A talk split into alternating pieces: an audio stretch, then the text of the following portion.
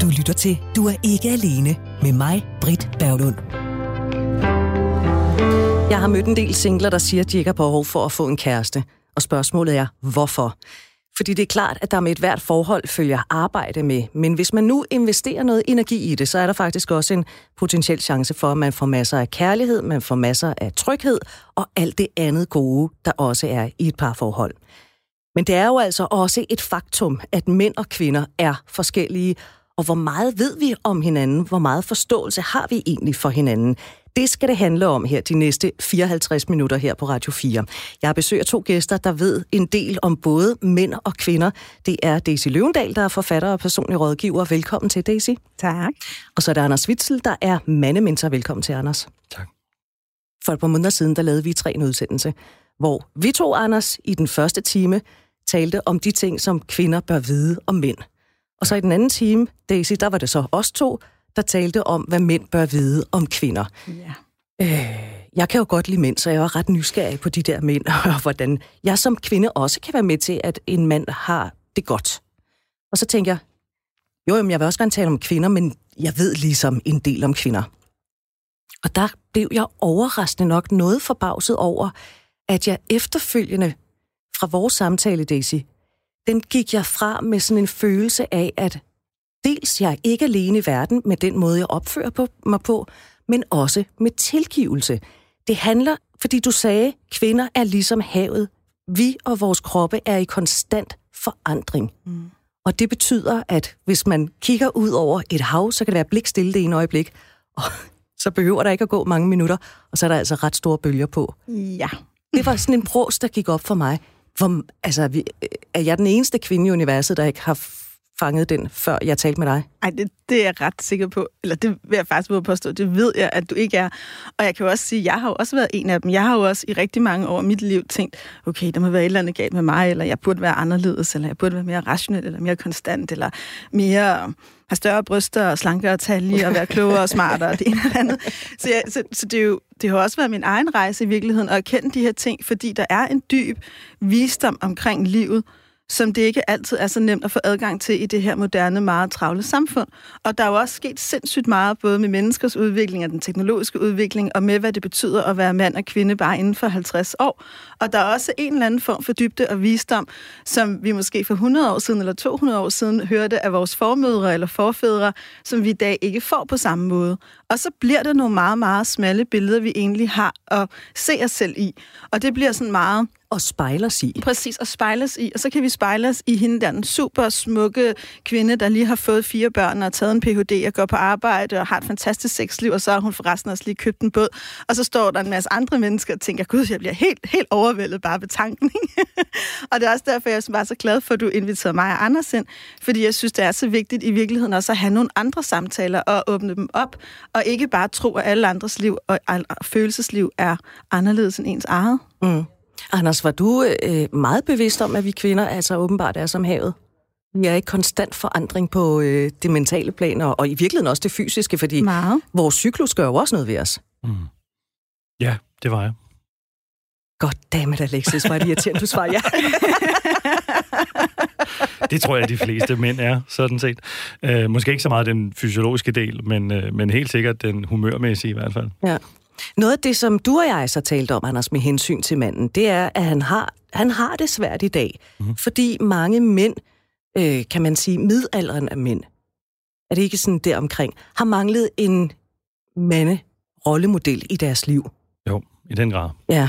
Ja, og jeg bryder mig jo ikke om, du kalder det midalderne, fordi nu om dagen, der hedder det jo sådan sidst i ungdommen, faktisk, når man er i 40'erne. Oh, okay. Men, men øh, lad os nu det ligge. Du har jo ret, det er jo midalderne, øh, og det er i hvert fald en, en, øh, en generation, som i den grad har manglet de maskuline rollemodeller. Øh, det har vi talt om flere gange, at, at, at det, det tror jeg faktisk på, at spiller en afgørende, hvis ikke den allervigtigste rolle overhovedet i, at mænd har det svært.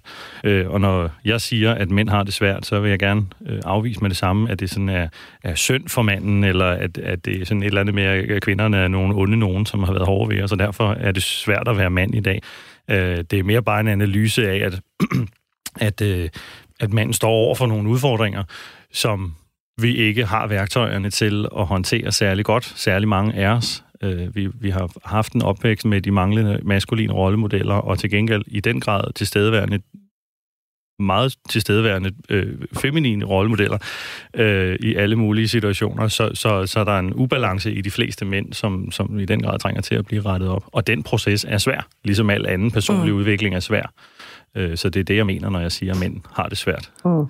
Er det noget, du kan genkende, Daisy, fordi du øh, arbejder jo også mm. med, med mennesker og par? Ja, og med mænd. Og med mænd, ja. Jamen, det kan det i høj grad. Altså, i virkeligheden, så tror jeg, at vi som køn, som mennesker, er meget fælles om det her, fordi verden har forandret sig radikalt, og som, som det ser ud, hvis man kigger sådan en, lidt ind i fremtiden, så er verden jo bestemt ikke holdt op med at forandre sig radikalt. Altså bare de her dage, hvor vi lever under covid-19, sker der jo ret store forandringer i, hvordan vi er sammen, at vi ikke lige kan give hinanden hånden eller et kram, og vi skal måske arbejde på en anden måde. Altså, vi er jo i virkeligheden i en sindssyg udvikling, som jo virkelig har accelereret igennem de sidste 100 år.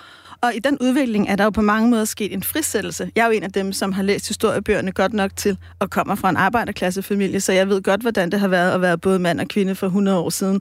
Så jeg har ikke nogen nostalgi omkring fortiden. Men det, at vi som køn har fået mere lige muligheder, og jeg siger mere lige, jeg siger ikke alt er lige, jeg ved heller ikke, om det skal være det, det er en anden snak, men det, at kvinderne nu også er gået ind på arbejdsmarkedet, og der er mulighed for, at mænd meget mere aktivt kan bidrage til det at være fædre og opdrage børn og omsorgsrollen, det gør jo også, at vi lige pludselig har skulle opfinde en helt anden måde, både at være vores eget køn på og være sammen med hinanden på. Så på den måde står vi jo alle sammen med, på den ene side set, en fantastisk mulighed for kreativ udfoldelse af personlig udvikling, men også med et kæmpestort spørgsmålstegn og et kæmpestort pres for ligesom at bruge det til et eller andet. Og friheden kommer jo altid med en pris. Frihed er fantastisk, og frihed er et af mine egne dybeste til idealer og værdier, men frihed betyder jo også, at vi i virkeligheden skal gribe den og træde i karakter og være autentiske og vise, hvem er vi og hvad vil vi. Og mange af de par, jeg arbejder med, sidder jo i virkeligheden over for hinanden og siger, hvem er du? Og nu skal du høre, hvem jeg er, og hvad vil vi sammen? Og det er jo i virkeligheden enormt smukt, men det er jo også et super krævende arbejde, som kræver, at man virkelig både træder ind i sig selv, men også virkelig åbner sit hjerte for en anden. Og der har parforholdet jo fået en anden betydning, fordi for første gang i historien, og det er jo unikt, og det er unikt for Danmark og de lande, vi lever i her, det er bestemt ikke det samme alle steder i verden, der har vi muligheden for at vælge hinanden fra. Jeg kan faktisk som kvinde, hvilket jeg synes er et kæmpe privilegie, forsørge mig selv, få børn, have alt den sex, jeg næsten har lyst til, afhængig af, om jeg kan overbevise nogen om at dyrke det med mig. jeg kan tjene penge, jeg kan leve mit eget liv. Jeg har ikke brug for en mand. Det vil sige, at jeg vælger en partner til, fordi jeg synes, han eller hun kan give mig noget. Men jeg bliver jo også selv kun valgt til, hvis det menneske synes, at jeg kan give dem noget. Og det giver jo en helt anden sårbarhed. Og det, gør, og det er jo i virkeligheden nyt, for ægteskabet har jo handlet om at sikre arvefølgen, og hvem går pengene til. Lige pludselig handler kærlighed og parforholdet nærmest kun om selvrealisering og realisering af det gode liv, og det kræver sin mand og kvinde.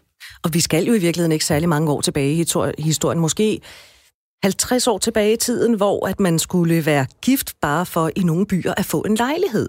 Ja, det er helt vanvittigt, ikke? Mm, det er rigtigt. Øh, altså, så udviklingen er jo gået forholdsvis stærk, hvis bare vi tager de 50 år, ikke? Men nu ved jeg godt, I er hverken historikere, og I er heller ikke antropologer, I har heller ikke levet for 100 år siden.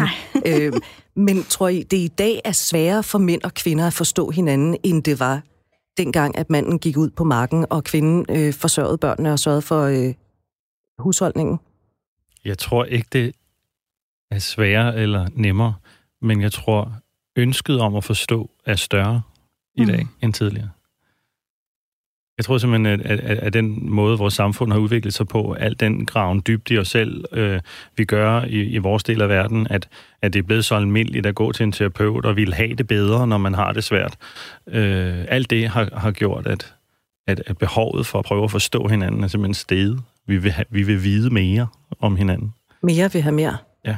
Ja, nu handler livet jo ikke kun om at overleve. Meget har jo handlet om at overleve. Nu handler det jo om at leve. Og det er jo et kæmpe privilegie. Men, men igen, det er også, som jeg siger, vi har frisat os fra, at vi har behov for hinanden, og det betyder, at vi skal gøre os gældende, mærkbart gældende i hinandens liv. Og hvis jeg kan gøre, skal gøre mig mærkbart gældende i nogens liv, så skal jeg jo forstå, hvad er det, der er vigtigt for dig. Og hvis du skal gøre det over for mig, så skal du jo vide, hvad der er vigtigt for mig. Så på den måde har vi jo åbnet for en dialog. Dels det, og så også det der med, at man skal heller ikke undervurdere cirka 50 procent, jeg tror der er sådan 48,9 sidst jeg tjekkede Danmarks Statistik, at danske par vælger at gå fra hinanden og den frihed til at bryde parforholdet op, den er den største tilhænger. Jeg synes, det er en sindssygt vigtig ting, som jeg virkelig synes, at vi skal kunne.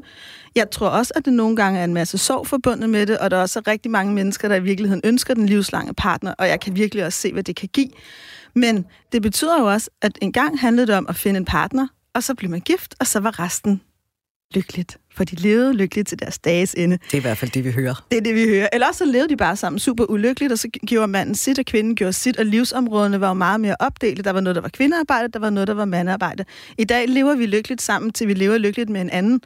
Altså, så derfor er vi jo også hele tiden og konstant i en udveksling. Ved du mig? Ved jeg dig? Kan vi stadigvæk give hinanden noget? Og hvad er det, vi skal med hinanden? Mænd og kvinder er meget forskellige, og siden vi havde den her snak, så er der jo ikke sket meget. Det kan man jo ikke forvente, der sker revolutioner på få måneder, så nu tager vi altså en runde mere i det her med, hvad vi hver især bør vide om hinanden. Øhm, er vi mænd, både mænd og kvinder, overhovedet opmærksomme på, hvor forskellige vi er? Altså, at hun ikke kun er en hystade, og han ikke kun er en klaphat? Nej, jeg tror ikke, jeg altid synes, at vi er gode nok til at være opmærksom på hinanden, fordi mange, det er jo også meget menneskeligt, at vi ligesom falder ind i en eller anden forståelse af, her, jeg er der, du og dig kender jeg jo godt, og så glemmer vi måske at stille det, jeg kalder de stærke spørgsmål og de nysgerrige spørgsmål, og vi glemmer måske at gå på opdagelse hinanden. Du ved, det er lidt ligesom mange af de par, jeg arbejder med, hvis vi snakker om seksualitet. Så sidder de der i et eller andet tidspunkt i deres voksne liv, og så tænkte de, det jeg lærte af Louise i 3.G, det virkede bare pissegodt, det move, ikke? Og så sidder de over for Marianne, som reagerer helt anderledes og tænker, er hun forkert, eller var Louise forkert, eller hvad er det egentlig, det hele kræver? Fordi vi har en tendens til at tro, at hvis noget virker en gang, så virker det altid. Men sådan er livet jo ikke. Livet udvikler sig jo hele tiden. Kvinders lyst er jo også ligesom havet. Mænds lyst er også underlagt alle mulige faktorer, der gør, at det udvikler sig. Og derfor skal vi jo hele tiden i virkeligheden møde hinanden. Og det er jo ikke nødvendigvis nemt. Det er jo ikke nødvendigvis nemt at sidde over for hverken et fremmed menneske og sige, hej, hvem er du? Nu vil jeg gerne invitere dig ind i mit private liv og rigtigt vise dig, hvem jeg er. Ikke glansbilledet om, hvor perfekt jeg gerne vil være, men virkelig, hvem jeg er. Invitere dig hjem på pasta og vasketøj tirsdag, i stedet for på østers og vin lørdag. Ikke? Det, er jo, det, er jo ikke, det er jo ikke nemt, men jeg tror, det er sindssygt nødvendigt. Anders Witzel, bør vi allerede på det der datingstadie tage den snak om, hvilke forskelligheder der er mellem os? Eller er der, er der og nu ved jeg godt, nu bliver sådan en fordomsfrederik, ikke? Er der nogle mænd, der vil tænke, at det magter jeg simpelthen ikke, det der? Åh oh ja, selvfølgelig er det det. Øh, det er der sikkert også og det er bare fordi, kvinder, jeg, jeg forestiller mig, at kvinder sådan er enormt nysgerrige meget gerne. Altså, vi er jo meget talende. Ja. Det ved jeg ikke, om du har lagt mærke til. Jo, det... det, det, det, ja. det, der det sker nu, det er, at Anders kaster et lille blik over på Daisy. ja, nu startede du jo inden udsendelsen med at, at fortælle mig, at du godt kunne lide mine pauser, så det, tænkte, så, så, er der jo også, øh, så er der jo også plads til, at der er andre, der kan komme på banen. Det skal man jo vide, når man holder en lille pause. Altså, øh, mm, jeg tror, det, det er altid en god idé øh, tidligt i en relation, øh, hvis man er på vej ind i, i, i noget mere, at sætte ord på, hvad man forestiller sig øh, er vigtigt for en, øh, eller hvad man allerede ved er vigtigt for en, hvad man godt kunne tænke sig, og hvordan man godt kunne tænke sig, at sit liv forme sig. Og derunder ligger jo også, hvordan man indgår i en relation. Øh, det kan være en ret fede, en ret fed måde at lære hinanden at kende på, hvis man øh, griber muligheden for at tale om sådan en lang liste af punkter, som egentlig kunne være relevant at tale igennem i forhold til, hvis man kigger på den lange bane og skal være i et forhold i lang tid. Øh, ikke så meget på den der frygtelige dating-måde, hvor man sidder med en liste, hvor hun så skal sige ja eller nej, og så skal hun helst have i hvert fald 10 ud af 13 rigtige, før man gider at gå videre med det. Mm. Ikke på den måde, men på den måde, hvor hvis man stiller et spørgsmål om øh, et eller andet emne, øh, hvordan, hvis man nu har børn begge to for eksempel, hvordan, øh, hvordan ser du samspillet mellem vores børn? Hvordan skal det være, før det kan fungere? Hvordan kan vi forme det, sådan, så det bliver øh, lykkeligt eller på en god, konstruktiv måde for alle parter?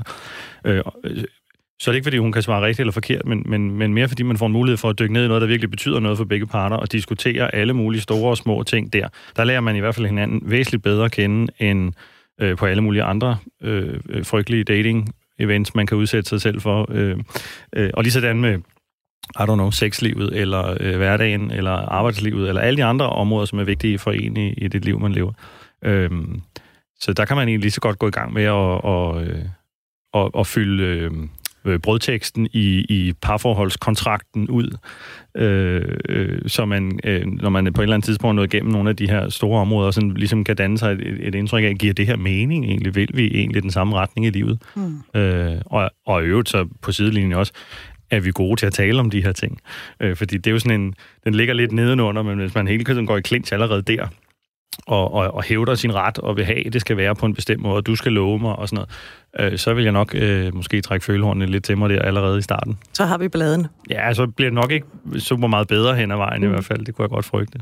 Mm. Hvad, er forskellen på, Daisy, om øh, man mødes på en date et eller andet dejligt sted, hvor der er lidt, øh, lidt vand og lidt vind, og så er der også lidt vin i glasene, og man har taget sit pæne tøj på, og øh, en, at man mødes øh, en tirsdag eftermiddag, hvor at, øh, jeg kommer fra yoga, og så kan vi lige nappe noget hverdagsmad?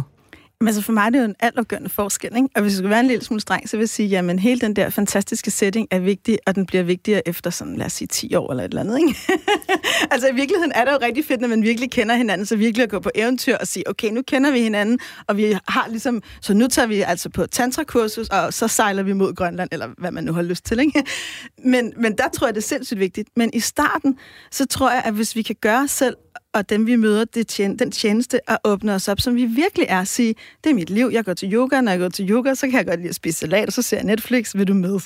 Altså, så får vi jo i virkeligheden et meget mere direkte indblik i hinandens liv. Eller siger, ved du hvad, den her weekend skal jeg besøge min gamle mor, jeg skal også samle lidt på hylder fra IKEA. Kunne du tænke dig at hjælpe mig? Fordi jeg tror... Altså, og det er sgu tilbud, der er svært at sige Det er virkelig svært at sige nej til, ikke? Altså, så er vi helt... Men så er vi jo i gang med at skabe reelle relationer, ikke? Man kan se det for sig, når gutterne nede i omklædningsrummet næste uge spørger, hvordan gik daten så? Ja, nu skal du høre. Jeg samlede en reol, det tog fire timer, og øh, der manglede tre skruer, så hun endte med at blive sur. Ja, men kommer man så igennem det til næste date? Jamen, du har ret. Så kan, man, altså, så kan man tage IKEA sammen næste gang, så det er det. får man testet forholdet med det samme. Ikke? Ja. Det er jo nogen, der siger, at den helt store parforholdstest. Men jeg tror, det der med at komme tættere på hinanden, der hvor vi virkelig er frem for en eller anden illusion, eller have den der, det her er rigtigt, og det her er forkert, og jeg ved, hvor en kvinde er, eller jeg har regnet mænd ud. Hvorfor, hvorfor alle de fordomme? Hvorfor ikke bare møde hinanden og invitere ind i livet? Det er da super. Der er da ikke noget mere sexet end et menneske, der har lyst til at træde ind i dit liv. Og der er da ingen større gave at give en rigtigt og åbenhjertet at træde ind i et andet menneskes. Og hvis man så ender med at blive forelsket og rigtig glad for hinanden, så begynder et nyt stykke arbejde. Det lyder ikke, det kan godt umiddelbart lyde ret negativt, men det behøver det ikke nødvendigvis at være. Jeg har besøg af Daisy Løvendal, der er forfatter og personlig rådgiver, og øh, Anders Witzel, der er mandemenser. Vi taler om forskellene på mænd og kvinder, fordi der er nogle fysiologiske øh, forskelle, der er biologiske, og så sikkert også nogle men- mentale forskelle. Ikke? Vi er nødt til at tale om, hvad vi gør, når vi ender i en konflikt. Øh, Anders Witzel, da vi talte sammen forleden dag, så sagde du, det er meget godt lige at have en strategi for, hvordan vi gør, når vi havner i en konflikt. Mm. Mm, hvornår lægger man den strategi? Og er der nogen, der gør det? På den der dag, hvor man har det pæne tøj på og har drukket et halvt glas hvidvin ude i solen, det vil være et godt til, øh, tidspunkt at, ja. at tage den snak. Ja. Der, hvor, øh, der, hvor øh, begge parter er i overskud, og der er, er lys og liv, øh, der vil det være en god idé at tage den snak. Det kan også være på en helt almindelig hverdagsaften i sofaen. Det behøver ikke at være så romantisk eller rosenrødt, men, men bare det der med, at der er overskud øh, hos begge parter og i relationen, der vil det være en god idé at tage den snak. Øh, fordi hvis du gør det på andre tidspunkter, hvor der er mindre overskud, så, så kan samtalen hurtigt blive præget af, at der er nogle behov, der er øh, ikke tilfredsstillet. Øh, og så bliver øh, samtalen sikkert ikke så konstruktiv, så kan man ikke se det helt så meget ovenfra. Du siger også, at øh, det er med til at definere et godt forhold, hvordan man håndterer en konflikt. Ja. Hvordan hænger de to ting sammen? Jamen, det er sådan lidt en, en, en personlig livsfilosofi, jeg har, at, at alle relationer møder modstand og, og konflikter i en eller anden grad i løbet af den relations levetid. Øh, så at tro, at man kan undgå det, er naivt på den måde, som ender med at spænde ben for en selv, for det kommer, uanset om man ved det eller ej. Men den måde, man så vælger at håndtere en konflikt på, tegner et billede af, om relationen er, er bæredygtig, om den, om den kan leve sig igennem de her konflikter, om man vælger at vi lære noget af det og tage fat på det meget nærgående, hårde arbejde, det kan være at kigge på sig selv i sådan en konflikt, øh, eller om man bare skøjter videre og, og prøver at, øh, øh, dulme, eller snige sig udenom, eller bare skride fra det hele og tænke, så skal jeg have en anden partner, eller, mm. eller i hvert fald skal jeg lige i aften, eller altså, hvad det nu er for nogle strategier, folk vælger i sådan situationer. Mm. Så det siger rigtig meget om, øh, hvad skal man sige, kontakten til den kærlighed, der kan være i parforhold, for eksempel. Hvis begge parter er meget stærke i, i, i forbindelse med den her kontakt til kærligheden, øh, og i øvrigt har et, et, et, hvad skal, et, en rationel tilgang til det, eller en bevidst tilgang til gerne at ville udvikle sig både som enkelte individer og i relationen, så er der en rigtig god, en god base for at, at tage fat på det arbejde. Men det er næsten også nødt til at være sådan, før at den arbejdsproces bliver rigtig god for begge parter i hvert fald. Mm. Vi skal tale om øh, det, som du, Anders, kalder, når kvinder stormer. Øh, nogen vil sikkert mene, at det er her, hystaden kommer op i os kvinder. Men Daisy, det her, det er jo faktisk et meget håndgribeligt eksempel på, at kvinder er i konstant øh, forandring. Ja. Øh, eller er det i virkeligheden bare en fremragende undskyldning for at være en idiot? altså, ja, ja, altså, der er jo enormt meget af det, vi taler om her, som jeg sådan virkelig kan mærke, ja, det er jo, altså, det er jo så vigtigt ikke at, ikke at ville konflikterne, ikke at ville stormen, ikke at ville det svære. Det svarer til ikke at ville natten. Det svarer til kun at vi har solen 24 timer i døgnet. Eller det er ligesom, når voksne mennesker på vores alder siger, hvis jeg dør. Nej, skat, det er det eneste, jeg kan love dig med sikkerhed, at det sker. Ikke? Altså, hvis ikke vi ligesom vil at invitere døden ind, og alt det, der er svært, og konflikten, alt mørket, så kan vi jo heller ikke være i lyset og livet. Og det er også derfor, for mig er det så meget en kerneværdi, og noget, jeg virkelig har skrevet meget om og talt meget om, det er omfang konflikterne. Prøv en gang at tænke, hvad der sker, hvis du ser en konflikt og en uenighed som en fantastisk mulighed for at komme tættere på hinanden, til at komme dybere ind i hinanden, også de irrationelle og svære og uhåndgribelige og sårede sider, også at gå ind der, hvor at selv den klogeste, mest rationelle, stærke kvinde har en såret fireårig, der ikke fik den kærlighed, hun havde brug for af sin mor og far, eller den mand, der har styr på det hele og kan præstere herfra til helvede, har en bange ung mand, der følte, at han ikke var god nok seksuelt, og kvinderne kunne ikke komme, når det var, han kærtegnede dem. Hvad end det er. For vi har alle sammen mørke og sorg. Og noget af det, der for mig er så vanvittigt smukt ved kærligheden, det er, at kærligheden heler. Og når det er, at vi kan vise vores sorg og ar og smertespunkter til et andet menneske og blive mødt med kærlighed, så er det, at kærlighedens magi faktisk kan hele os, og vi kan sætte hinanden fri. For mig er det jo det, det hele handler om.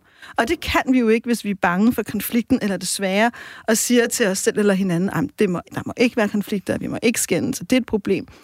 Og når par siger det til mig, så det første, jeg altid taler om, det er at omfavne det og lukke det ind. Luk det ind, fordi der er så meget fantastisk, der kan ske, når vi går ind i det sammen. Mm. Men øh, hvor meget handler det her om at være mand? Hvor meget handler det om at være kvinde? Hvor meget handler det om bare at være menneske? For mig handler det her sindssygt meget om at være menneske. Og ja, jeg tror, der er nogle kulturelle forskelle på, hvordan vi reagerer som køn, fordi vi allerede siden, at vi kommer ud af mors mave, bliver vi jo mødt på en forskellig måde, afhængig af, om vi kommer ud med det ene eller det andet kønstegn. Og kvinder bliver ros for nogle ting, som små piger og drenge bliver ros for nogle andre ting. Men, men, ja, men dybest set handler det jo om evnen til at være i kontakt med andre mennesker, og blotte os selv og være sårbare og møde hinanden der. Og når vi er super gode til det, så kan vi også møde hinanden der, hvor vi stormer eller raser, eller bliver stenmænd, eller hulemænd, eller træmænd, eller hvad vi end har. Men alle de begreber og alle de der tanker om, at det ligger i kønnet, kan også gøre, at vi tager afstand. Altså, for eksempel på et tidspunkt fik jeg, og det brev har jeg fået mange gange i min brevkasse, kære Daisy, hvad skal jeg vide om kvinder? Og det, jeg skriver tilbage altid, det er, du skal vide, at de ligesom alle spørgsmål. mulige andre mennesker, ja, godt kan lide at blive mødt åbent. Altså, at der, der sker jo aldrig noget dårligt ved, at man møder et menneske, kigger dem i øjnene og siger, hej, her er jeg, hvem er du? Lad os drikke et glas vin og lære hinanden at kende. Fortæl mig, hvad der sker over i dig, når du reagerer sådan, og så skal jeg fortælle dig, hvad der sker i mig. Og det tror jeg, både mænd og kvinder faktisk har brug for. Mm. Anders, hvis nu kvinden er som havet, vi forestiller mm. os, at det havet det rejser, der er, raser, der er kæmpe bølger. Der er ikke et skib, der vil overleve den storm, der lige nu foregår derude. Ikke? Mm. Altså enhver livredder vil hejse det røde flag og sørge for at skærme, så folk ikke kan komme i nærheden. Ja. Hvordan skal manden reagere, når det sker over hos kvinden? Altså for nu at blive i, i havmetaforen, så vil jeg sige... Øh, Vores egen lille øh, sejlermagasin Det her. kan godt være, at livredderen står inde på og klamrer sig til, til livreddetårnet og tænker, det må du ikke sejle ud i. Men problemet er jo, at manden er jo sejlet ud i det tilfælde, når den storm den pludselig lander. Så er han jo ude på havet Han er ude at ride på bølgerne. Det man så gør i sådan en situation, hvis man er ude på havet, det er sådan set, hvis det er så ekstremt i hvert fald, det er, at man, øh, man lukker øh, alle øh, lurer og skotter og så altså, bliver man nede i båden, lukker den simpelthen vandtæt til, i, i sådan, så den kan blive kastet rundt, og så holder man aller helvedes hårdt fast i det, der er at holde i, øh, mens stormen raser. Øh, fordi du kan ikke rigtig slippe ud af den. Så han skal øh, forholde sig passiv? Mm, det er faktisk ikke spor passiv, det er faktisk en meget aktiv øh, okay. bligen i stormen kan man sige. Men det er en bevidst måde at være der i, så han ikke bare ryger over bord, og, eller håber og står op i spidsen og tænker, om nu står jeg her, så kan det være, at jeg overlever. Men han lukker til og, og går ned, passer på sig selv, holder godt fast, så han ikke slår hovedet, når båden pludselig bliver kastet rundt. Øh, og hvis den skulle vende på hovedet lige pludselig, øh, så har han også tillid til, at den båd, han findes i, den vender altså rundt igen, for det gør både, de er bygget til det. De godt tåler at være ude i stormvejr. Det kan godt være, at masten ryger af, og han skal have et nyt sejl næste dag, men han overlever. Øh, og, og det er sådan set lidt det, der er, er ideen i det her med, når jeg siger, at en mand skal øh, stå i stormen. Det betyder, at han skal ikke synes, at det bare er fjeng fjong, og det er okay, at hun kalder ham alt muligt grimt. Øh, men han skal heller ikke skride, og han skal heller ikke øh, bare stikke af fra det. Han skal sådan set blive i det, øh, og bære hende, i hvert fald ideelt set, bære hende igennem sin egen storm. Øh, det betyder ikke, at han skal finde sig i at blive dårligt behandlet. Mm, det betyder, at han skal blive stående og være der sammen med hende, og, og øh, måske, hvis han har overskud til det, spørge lidt ind til, øh, hvad det er, der rører sig i hende. Øh, nogle gange kan sådan en lille sætning som bare at sige... Ja, nu skal jeg lige lade mig tale færdig. Men, nogle gange sådan en lille sætning som bare at sige, øh, jeg kan se, du er vred. Faktisk være nok til, at, at hun føler sig mødt i øh, det der, hun står i, hvis det, hvis det er vrede, hvad det jo ofte er i sådan en situation der. Jeg føler simpelthen sådan behov for, altså jeg har næsten stå, lyst til at stå og bide mig i hånden for ikke at sige noget forkert, ikke? Men jeg, hvis jeg blev mødt med det der, og det kan godt være, det er bare mig, nu skal jeg spænde på, hvad Daisy siger, så tror jeg, jeg vil opfatte det som noget af det mest provokerende. Mm. Hvad siger du, Daisy? Altså, jeg ved godt, det kommer også an på situationen, og ja. det kommer an på, hvad det i, i virkeligheden handler om. Men at, at, at blive mødt med sådan en, åh, jeg kan se, du er enormt vred. Hvad handler det om? ja, men nu tager du også lige Jørgen Parterapeut stemme på der, når du, når du siger det. Sådan, sådan vil jeg nok ikke anbefale at gøre Nej. det. Så. Men det er vigtigt, at han spørger ind og mm. anerkender, dermed anerkender, der sker noget over hos dig. Jeg er nysgerrig efter ja. at vide, hvad det er. Det er vigtigt, at han, han bliver i det, at han øh, er nærværende. Om han skal spørge ind eller ej, det må komme ind på situationen. Det kan også være, at hun er en af dem, der taler så meget, så han slet ikke når til at sige noget som helst. Men der er jo mange måder, man kan være i det samme rum som en kvinde, der raser på.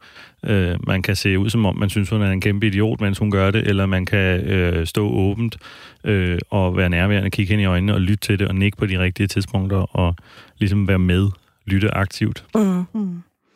Altså jeg vil sige, for mig der er noget af det her, der mere handler om, igen, fordi jeg oplever også nogle gange, at, øh, at mænd, de, øh, de raser. Ikke? Det gør vi så ikke at have, de raser på nogle andre måder. Men jeg tror, det er enormt vigtigt, at vi i virkeligheden ser vrede som noget relationelt. At vi i virkeligheden ser, jamen hvis der er vrede imellem os, altså ikke sådan, du er vred, og det er jeg jo ikke, men at man i virkeligheden meget lukker de følelser ind og siger, okay, der er vrede imellem os. Og det er jo egentlig lige meget, om det er ens kæreste, eller det er ens bror, eller det er ens barn, eller det er ens, hvem det end er. I det øjeblik, vi ser de her store følelser, vrede, skam, sorg, som fælles følelser, vi alle sammen har en andel i og et ansvar overfor, for de følelser kommer også som en reaktion på det, der sker imellem os. Så er vi lige pludselig to aktive parter, som begge to svømmer i havet eller er på båden, frem for at skabe en afstand imellem os. Så det, jeg tror enormt meget på, det er, i virkeligheden at blive i kontakten. Altså blive i den kontakt, blive i den kontakt, blive ved med at have åbent hjerte, stærk ryg, åbent hjerte, her er jeg.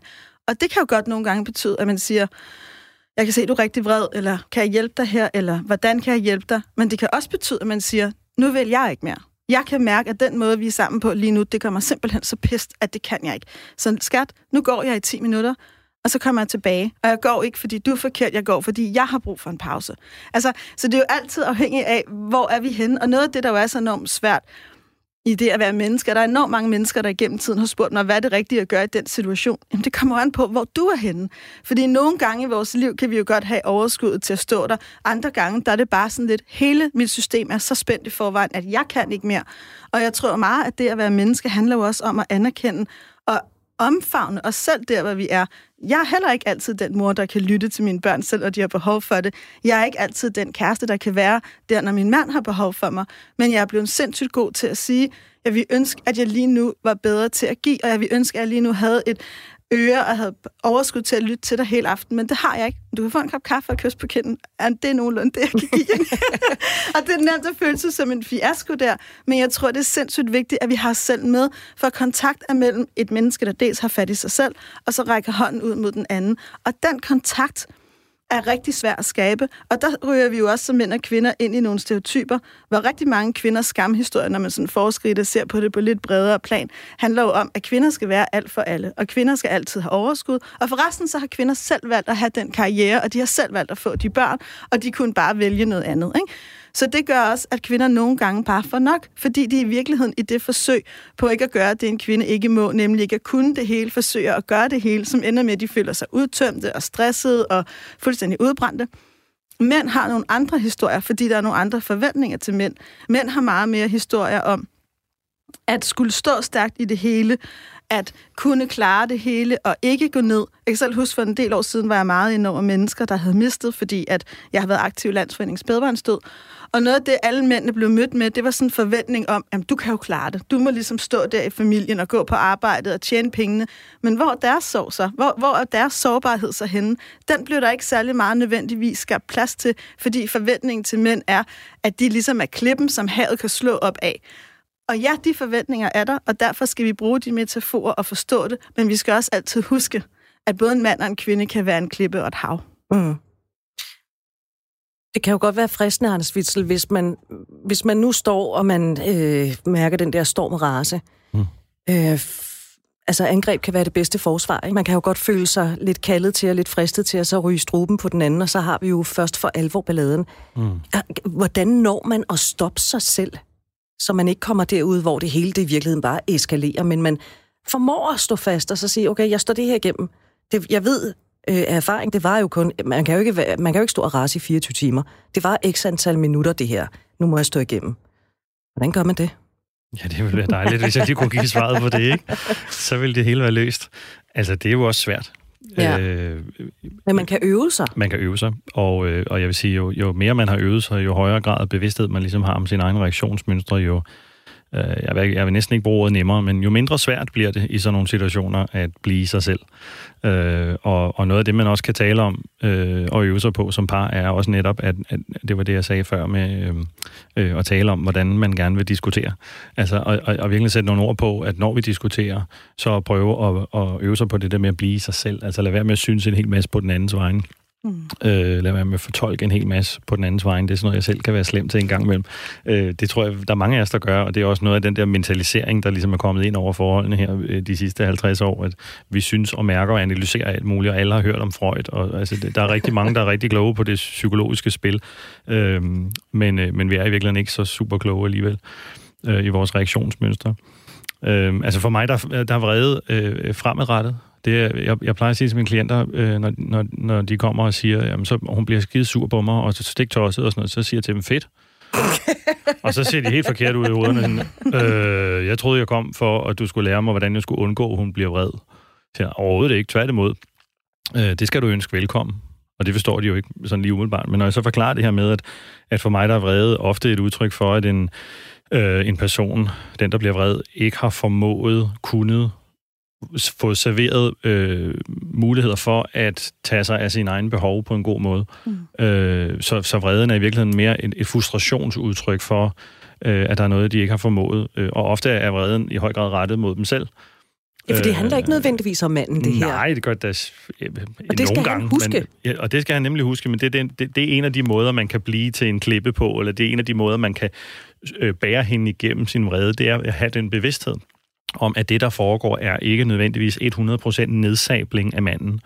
Øh, det kan godt være, hvis man øh, interviewer hende lige i den situation, at hun så vil sige, det er det, det handler om, men, men det er det sjældent i virkeligheden.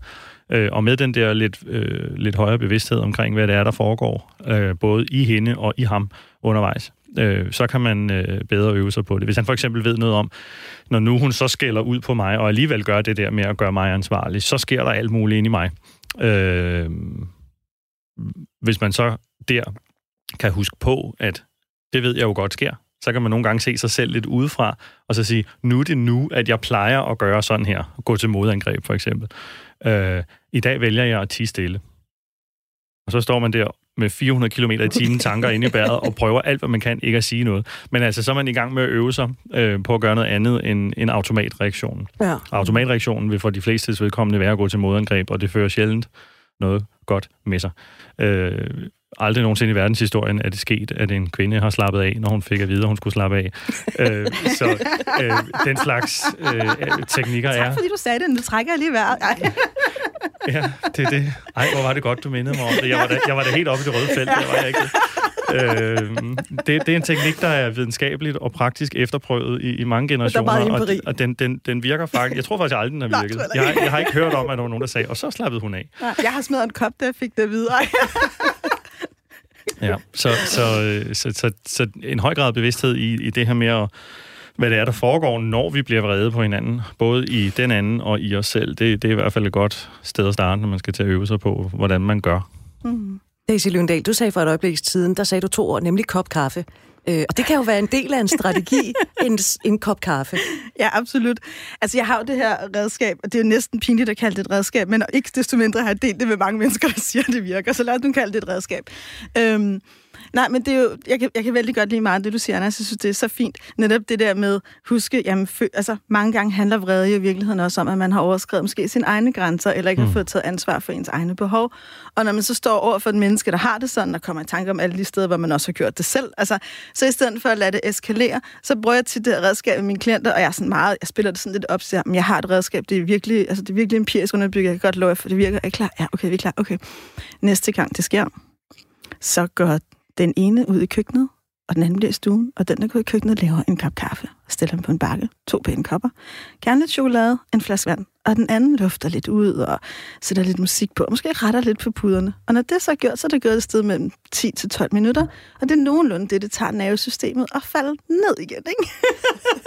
og så kan man rent faktisk tale og tænke og høre, hvad den anden siger. Mm. Fordi vrede har jo den der funktion inde i os, og jo mere vrede vi bliver, jo mere tunnelsynet bliver vi, jo færre kognitive ressourcer har vi til rådighed, jo mere tænker vi, jeg har ret, og det er sådan, det er, og jeg kan fuldstændig se mønstret, og nu skal det siges. Fordi vrede fungerer på den måde. Altså, der er jo ikke nogen mennesker, der har mere ret end en vred kvinde, der står helt op på de høje navler. Der er hun jo fuldstændig sikker på, hvordan verden er, ikke? Det ved man. Netop, ikke? Men måske, når der så lige er luftet nogle puder ud og spillet lidt dejlig musik og drukket en kop kaffe, kan man måske rent faktisk også godt se, ah, okay, måske, måske er der også nogle andre perspektiver på det her, ikke? Og så er det jo, vi som par, som venner, uanset som familiemedlemmer, kan have en helt anden og meget mere udviklende og dyb samtale. Mm. Men hvorfor bliver kvinder så vrede? Altså, jeg har jo... Det, det, jeg kan jo ved Gud også godt blive vred, men jeg, jeg kan specielt huske en gang i mit liv, hvor jeg var så vred, som jeg aldrig nogensinde har været før, som jeg aldrig håber, jeg bliver igen. Jeg var så vred, så jeg slet ikke kunne... Jeg vidste ikke... Jeg kunne ikke håndtere det. Altså, jeg var bange for, at jeg, jeg var nødt til at låse mig selv ud i køkkenet, øh, fordi jeg var bange for, hvad der ville ske med mig, fordi jeg var så jævla vred. Og jeg kan ikke engang huske over hvad. Altså, det, det er jo næsten det mest gakkede, ikke? Men hvorfor kan vi kvinder blive så vrede, som vi kan blive? Det kan vi, fordi... At, og det er meget fedt, det du siger er meget interessant, og tak fordi du deler det, Britt. Jeg kan ikke huske over hvad. Og det er jo fordi mange gange, den der dybe vrede, der er to former for dyb vrede i min erfaring. Der er den der retfærdige vrede, der handler om overgreb og undertrykkelse. Det er den, der gør, at kvinder går på gaden og beder om lovændringer, eller at de kigger den mand, der har forgrebet sig på dem i øjnene og siger, du skal bare vide, at jeg var aldrig glemme det. Altså, hvad end det er. Det er den ene form. Det er en meget dyb vrede. Den handler om nogle ting. Den har nogle andre mekanismer. Den anden dybe vrede, det er den, der handler om, at jeg har lige siden eller du har lige siden, kvinder har lige siden de var børn fået at vide, at kvinder skal være samarbejdsvillige og tilpasningsdygtige, og de skal være perfekte, og så skal de kunne det hele, og de skal helst være smukke og søde imens.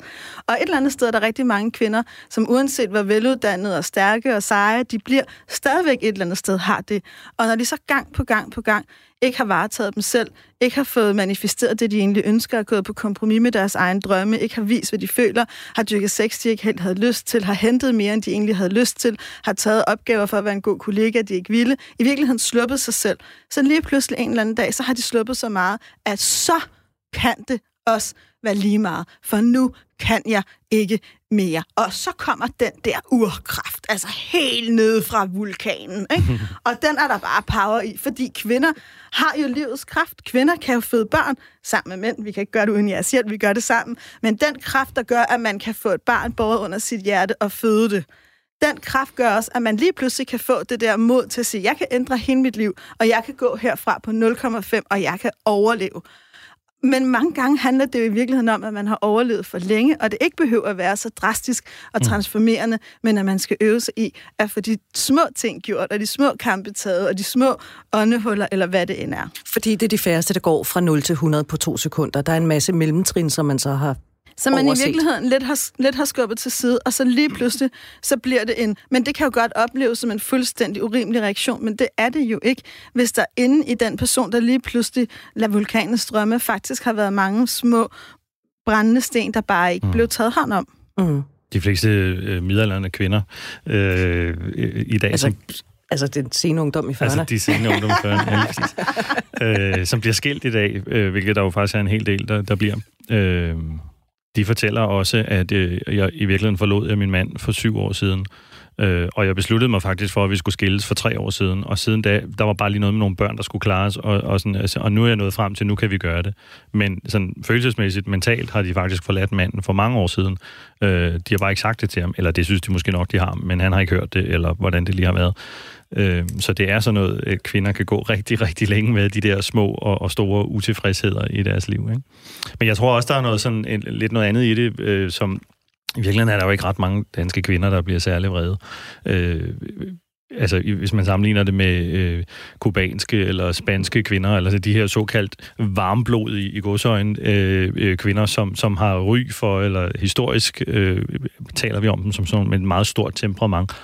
Øh, mange af dem, øh, synes jeg jo egentlig er bedre til at udtrykke deres frustration og vrede i en lille situation, men til gengæld har de så også evnen til hurtigt at falde ned igen. Og, og der ved jeg, der kan man tale om, at de har sådan en, en bevidsthed om, at vi er sådan nogen, der gør sådan her. Sådan gør vi i vores liv. Og mændene ved så også, at når hun så gør det, øh, så går det over igen om lidt.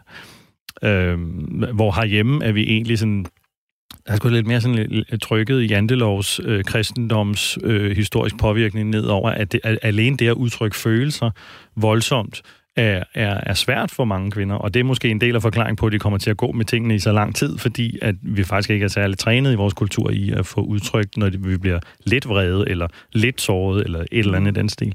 Og så får det lov til at bygge sig op til at blive til de der øh, øh trykkoger, eksplosioner, der sker en gang imellem, når låget ryger af.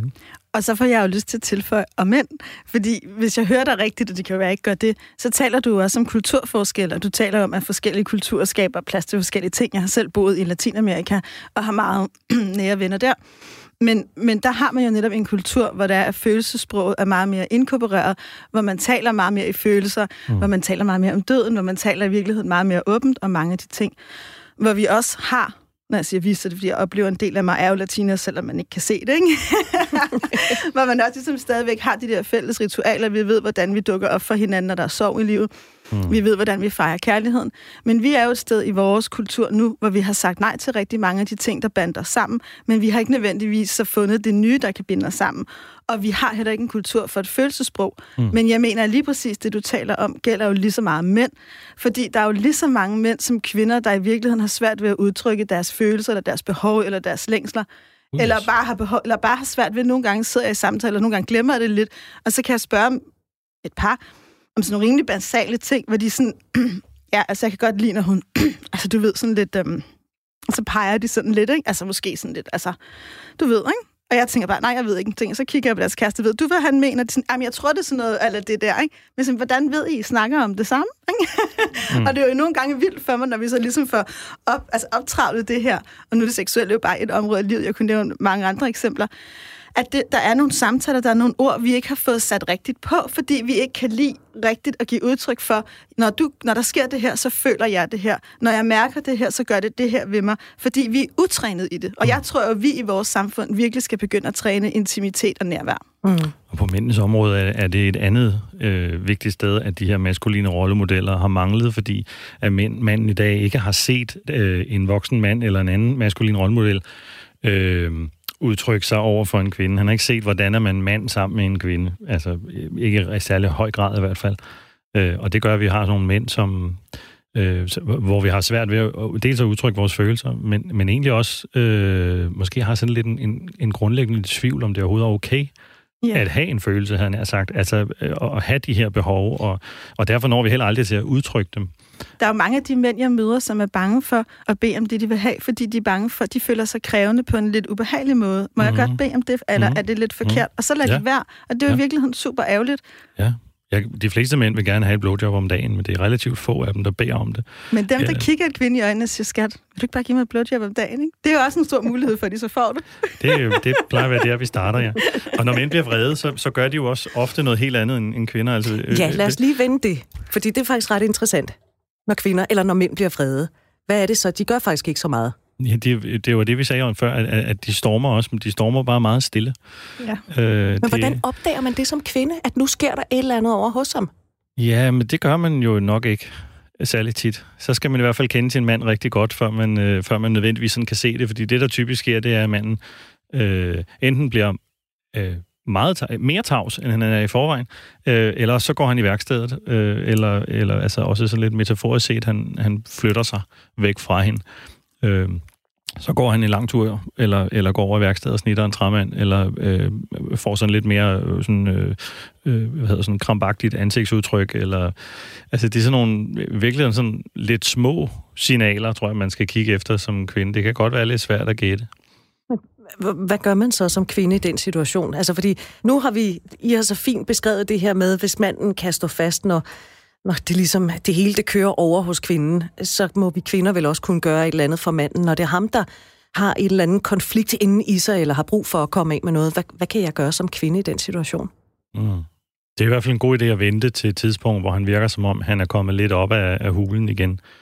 Øh, at følge efter ham over i værkstedet, øh, mens han prøver at lukke døren indenfra og, og banke på døren og vil ind til ham for at snakke med ham, er en rigtig dårlig idé.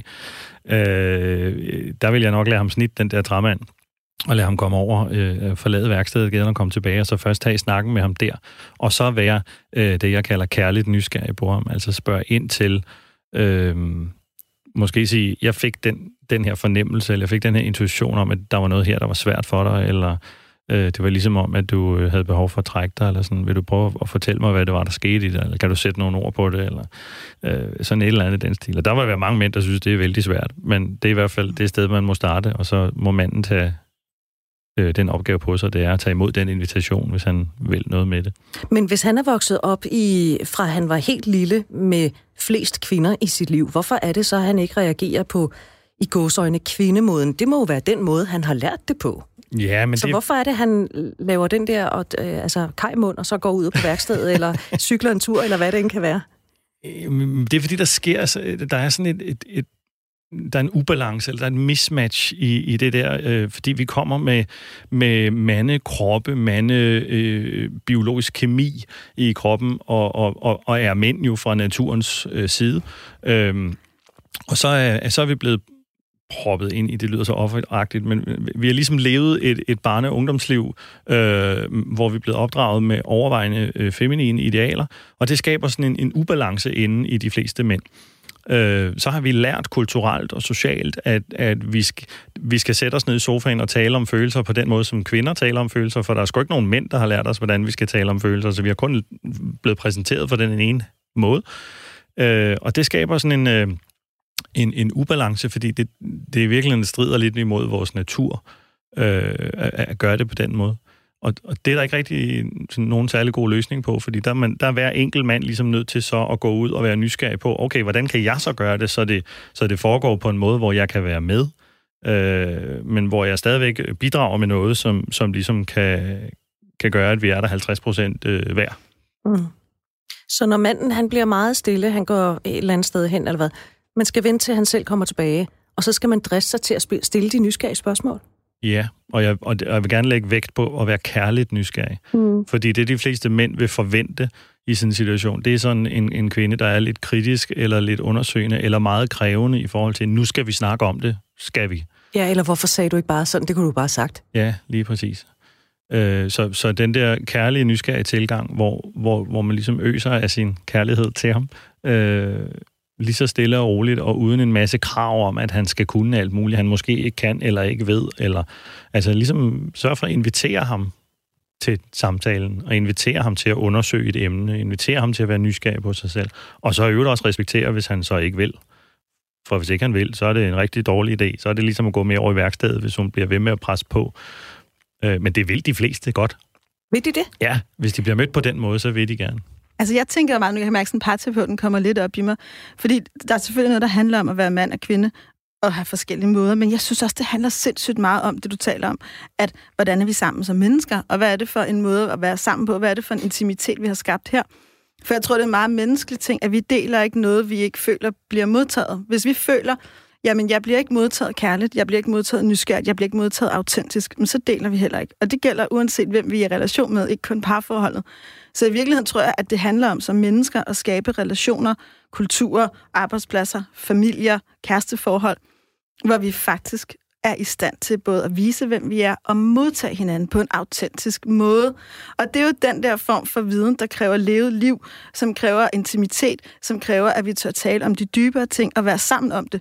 Fordi hvis du ikke kan finde ud af at være sammen den der solskinsdag, vi snakkede om på et tidspunkt med vin, og hvor vi går ud og taler om det. Hvis ikke vi der, måske når vi dater, kan begynde at åbne de her dybere lag, så kan vi det virkelig heller ikke, når det er, at man virkelig er blevet ramt over et eller andet. Fordi det, du beskriver, det er jo også behovet for at trække sig. Altså, det er jo også behovet for, og jo mere vi ikke føler, at vi kan blive modtaget alligevel, jo mere trækker vi os, og det gør mænd på en måde, Altså, og det gør kvinder på nogle andre måder, men dybest set handler det jo om at skabe relationer, hvor vi ikke trækker os. Godt være, at vi trækker os momentant, fordi vi lige har behov for at gå ud og hvad hedder det, genopfriske vores energi, for vi kan heller ikke dele noget, vi ikke selv ved, hvad er, og det er derfor, at kvinder har sunget under månen, og mænd har gået ud og skudt bjørne, og hvad vi ellers har gjort. For vi skal nogle gange også mærke, hvor vi selv er. Men så handler det jo om at have relationsmodet, og kærligheden til så at gå os ind og dele bagefter. Og det skal vi jo øve os på hver dag i livet, særligt når vi ikke har brug for det. Altså, det var noget af det, der virkelig har rørt mig, det er, at de par, der formår at skabe det klima, når de ikke har brug for det, de kan også stå ved siden af hinanden, når det er, at de står i stress og sygemeldinger og covid og dødsfald og kriser og hvad ved jeg. Men hvis vi aldrig har besøgt det område, og vi så bliver fuldstændigt overvældet af livet, så er det virkelig svært. Ikke umuligt, men så kræver det virkelig dedikation. Anders? Øh, jeg kommer til at tænke på det her med, at øh, det er min klare oplevelse, at kvinder i høj grad finder svarene på deres egne udfordringer ved at tale sig igennem dem. Altså, der er mange kvinder, der starter sætninger uden rigtig at vide, hvor de skal slutte hen, eller hvad de egentlig vil sige med dem, og så finder de ud af det i løbet af, af den her øh, sætning, eller den, den, den talestrøm, der kommer fra dem. Og det er ret vigtigt at vide, at der er en forskel på det over til mændene. Om den så er biologisk eller kulturel, det skal jeg altså ikke kunne sige, men det er egentlig heller ikke så vigtigt, fordi øh, man lever jo det liv, man lever lige nu, og, og hvis det er det, vi skal forholde os til, så er det i hvert fald sådan, at øh, mange mænd finder ud af ting om dem selv gennem stillhed. Og det er jo det stik modsatte af det, kvinderne vil. Så når kvinderne kommer rendende og siger, kom, kom, vi skal snakke, jamen vi har problemer. Ja, så derfor skal vi snakke jo. Vi skal jo sætte os ned i sofaen og tale sammen. Så tænker manden bare, holy mother, det skal jeg ikke. Jeg skal ud i værkstedet, så jeg kan få lov at mærke efter og finde ud af, hvad fanden jeg synes om det her, eller hvor jeg er henne, eller øh, så videre. Det er sådan en ret vigtig forskel at, at, at kende og respektere begge veje selvfølgelig, fordi det er også det, jeg mener med, at mændene skal lære at stå i stormen. Det er jo i virkeligheden at, hvad skal man sige, at gå over og, og bære kvinden og gøre noget for hendes skyld, fordi det er han allermest lyst til, at der bare skride. Øhm, men det vil jo så være på en måde at, at hjælpe hende, kan man sige, til, til det, der foregår i hende. Ligesådan skal kvinderne også vide det her med, at mænd i høj grad finder ud af ting gennem former for stillhed. Det behøver ikke nødvendigvis at betyde, at de skal være helt alene, øh, fordi øh, noget af det, der virkelig kan udvikle mænd, er også mænd i grupper, der tiger sammen, øh, eller, eller laver noget andet sammen i hvert fald, end at tale om det, der er virkelig er problemet. Altså, der er masser af mænd, som, som øh, går til fodbold og øh, mødes i virkeligheden for det, der foregår de sidste fem minutter i omklædningsrummet. Yes. Altså, det kan godt være, det er sjovt at spille fodbold, men, men de sidste fem minutter, det er der, de lige får talt om, mm. hvad der i virkeligheden rører sig øh, for dem og er svært. Men det er jo nemmere at forholde sig til en, et menneske, man sidder og taler med, end til en mand, der sidder og er stille, hvor man tænker, okay, hvad fanden foregår der inde i mig lige nu? Skal jeg være bange? Skal jeg ikke være bange? Hvad, hvad, går han lige om lidt? Går han ikke lige om lidt? Altså, mm. tag mig lige med i processen, men det kan man ikke kræve som kvinde. Nej. Nej. Nej, men det er måske en, faktisk en af de ting, der kunne være rigtig smart at tale om i, i den der øh, kontrakt, vi talte om tidligere at øh, hvordan gør vi, når vi møder problemer? Hvordan håndterer vi det? Hvad har jeg brug for, at du gør for mig? Hvad har du brug for, at jeg gør for dig? Og der, hvis det så ellers var en mand, der er klar over det her, kan sætte ord på det, så kunne han jo for eksempel sige, at en gang imellem, så får jeg faktisk brug for at trække mig. Og det er ikke, fordi jeg ikke vil høre dig. Og, og hvis jeg sidder i sofaen, mens du sidder ved siden af og er stille, så er det heller ikke, fordi jeg nødvendigvis er sur på dig, men det er faktisk bare, fordi jeg har brug for at, øh, at lige være i stillhed med mig selv. Mm. Jeg har Ja. for eksempel en kæreste, som nogle gange, når jeg stiller hende spørgsmål, så, øh, så får hun sådan et øh, Playmobil-ansigtsudtryk. altså sådan, hun stener fuldstændigt. Og jeg, de første par gange, der tolkede jeg det som, okay, nu synes hun, jeg øh, virkelig er en nar, eller øh, nu er hun mega træt af at tale om det her, eller sådan et eller andet. Men så, øh, da jeg spurgte ind til det, så fandt jeg ud af, at det er simpelthen, fordi hun lige går i, øh, i nogle af de bagerste ram i computeren, ikke? Altså, hun skal Lige lige, hun skal lige, der. Ja. der skal lige regnes lidt ind bagved, hun skal lige tænke sig om. Og så, ganske rigtigt, hvis jeg så bare kunne finde ud af at tige stille i nogle gange 30, 40, 50 sekunder, så kom der et svar, lige pludselig, ja. som faktisk var vældig øh, kærligt og imødekommende og konstruktivt. Men det Og skulle velovervejet. Og velovervejet. Men det skulle jeg med lige øve mig på til at starte med. Altså, øh, fordi det kan man jo hurtigt fejltolke sådan noget. Ja. Jeg, jeg, og jeg kommer til at, øh, og det er ikke for at være ond, Nej, det er simpelthen, det vi er simpelthen løbet tør for tid. Vi er simpelthen, der er gået 55 minutter, Og vi kunne blive ved og vi kunne blive ved. Kommer I ikke igen til det i næste Kommer uge? Det er simpelthen så spændende. Anders Witzel, mandementor, og øh, Daisy Løvendal, øh, forfatter og personlig rådgiver. Tak fordi I igen vil komme og fortælle om forskellen på, øh, på mænd og kvinder. Selv En tak. fornøjelse. Programmet er produceret af Pibesovs Productions for Radio 4.